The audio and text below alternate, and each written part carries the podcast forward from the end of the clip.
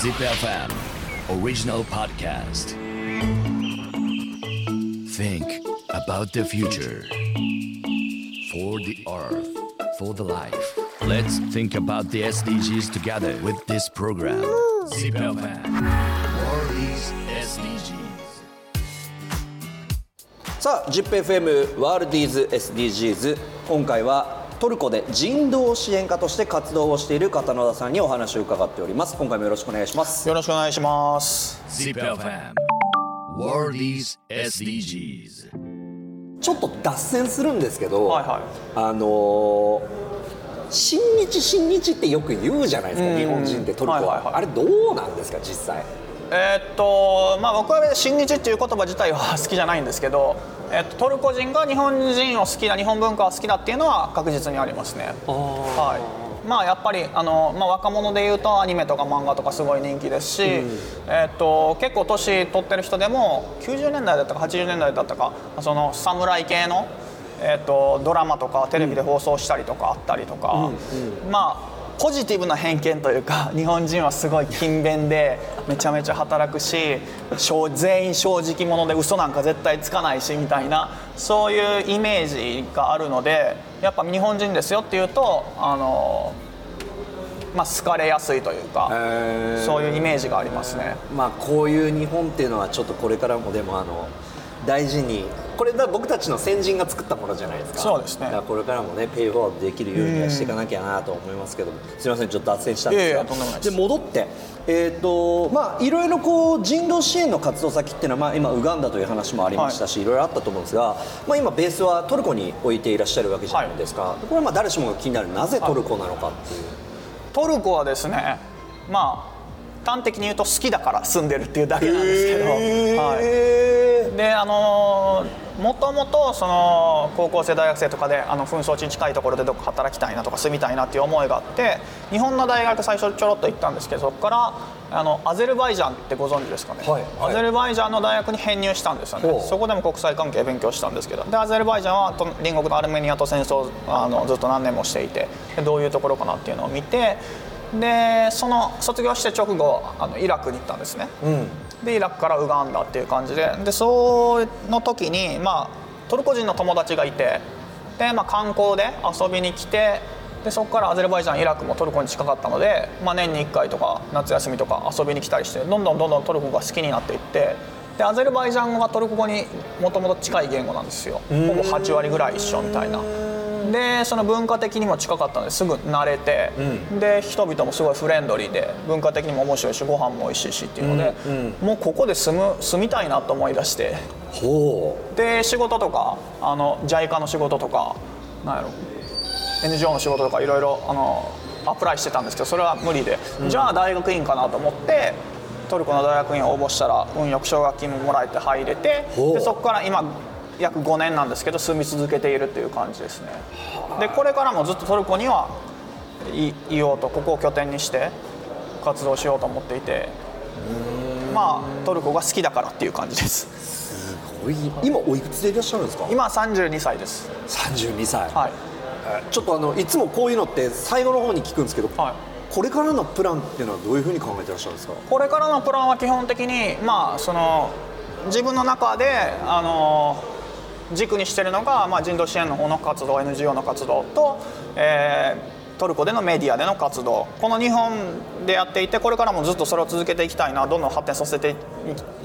きたいなっていう感じで。で拠点はずっとトルコに置いて、えー活動していきたいなとは思ってますね。だから日本に帰ってどうとかいうのは考えてないですね、まあ日本が嫌いとかじゃないんですけど、日本も好きだし、別になんか仕事とかあったら帰りたいなといやまあはでも思うんですけど。ここまで活躍もして経歴も作って、はで SNS の方もねこういう形でちょっとずつこう多くの人に支援してもらってっていう状況だとこっちで逆に言うとやれることも大きいですもんね今ね。そうですね、うん、本当にこっちでやれることの方が大きいと思いますね。影響力っていう意味どうしても日本に行くとワンノブ全部になっちゃうじゃないですか、うん。確かにそそれれはこの状況だったらもう片野さんオンリーワンですからねそうですね。で例えばじゃあこの国トルコで今はい人道支援になるとして、はい。このトルコが今抱えている固有の問題とかっていうのはどういうところあったりするんでしょう？まあいろいろあると思うんですけどトルコのまあ全般的な問題でいうとやっぱり経済がかなりここ特に数年ですね。トルコリラがすごく下落してとか、えっと、経済的にどんどん悪化していてっていうのがあってプラスまあ地震もあって、まあ、地震の被害から経済も悪化してっていうのもあるんですけどやっぱどうしても、えっとまあ、人々のまあ日常生活にすごい悪影響が出ている感じですね。インフレが本当にすごくてここ数年でも信じられない2倍3倍4倍5倍 当たり前にどんどん上がるしもう今飲んでるコーヒーも水もどんどんどんどんもう最近あのウガンダに2週間ぐらい出張で行ってきたんですけど で帰ってきたらその水の値段が上がってるとか、えー？本当にそれぐらいのレベルで1週間とか数日とかのレベルでどんどんどんどんいろんなものが上がっていくような感じなので大変ですよねトルコ人は。まあそれがちょっと人道支援と関わるかって言ったらちょっと別の話なんですけど。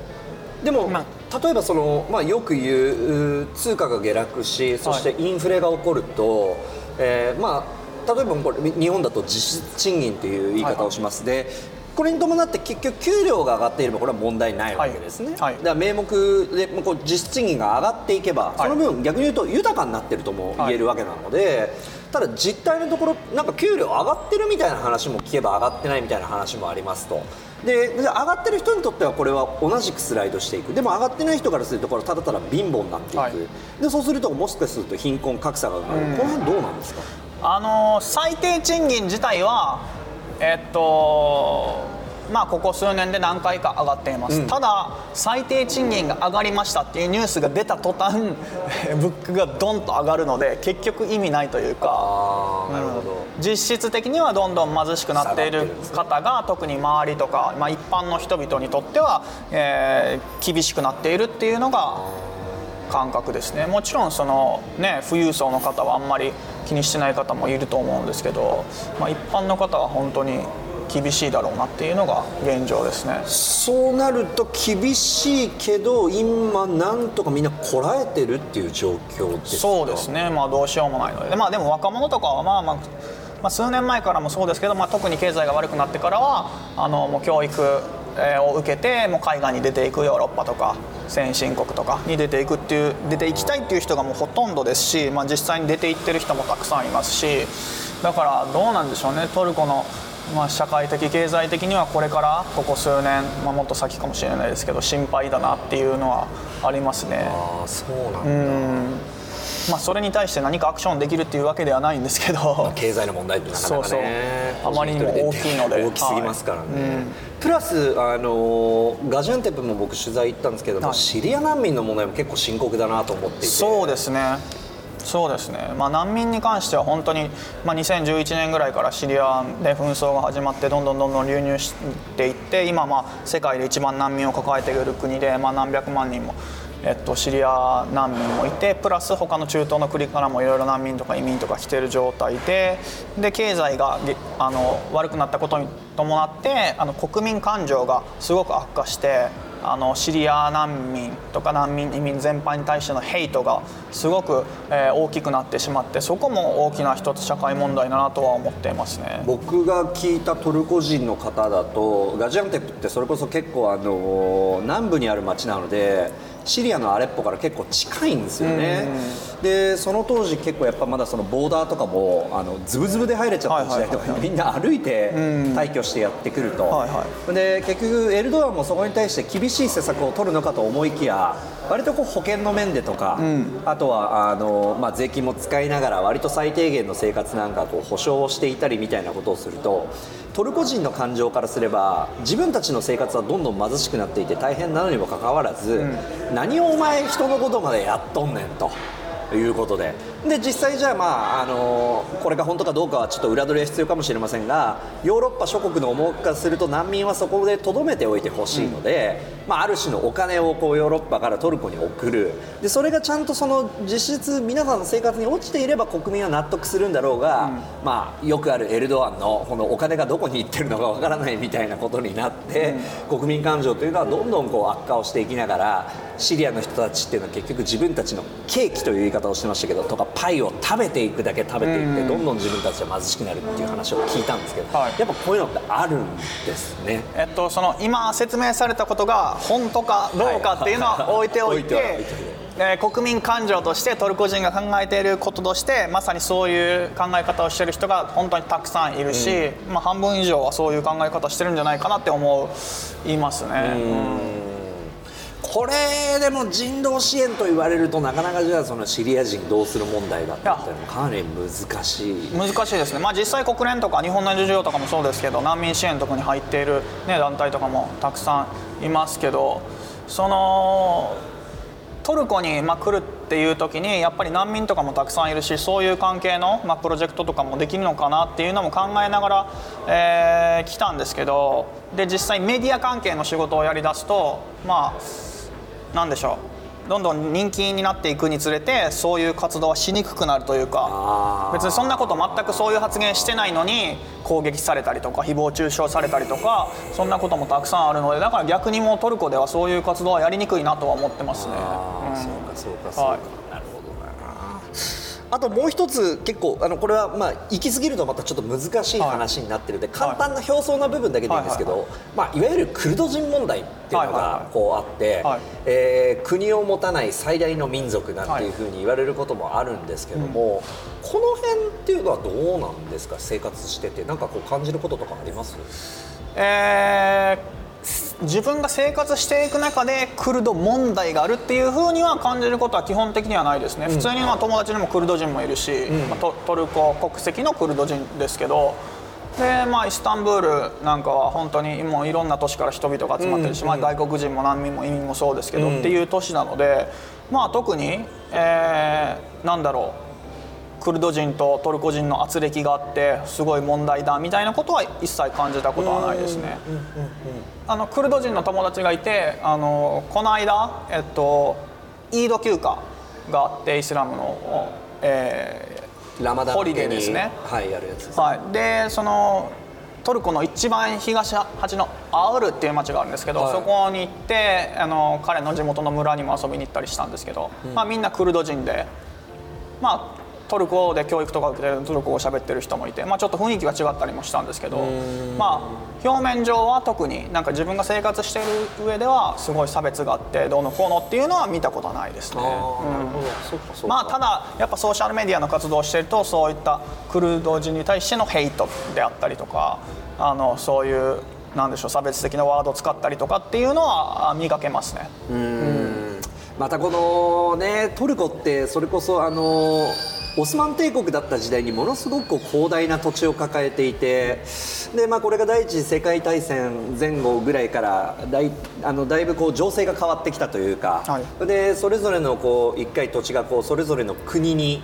いわゆる第一次世界大戦の戦勝国にこう分割をされる形になって、で、えーその後トルコ革命というのが起きるときに、まあ、一つこうユナイトしたときにこうまた一つにまとまるぞと言って、まあ、今のこうトルコになるわけなんですが、はい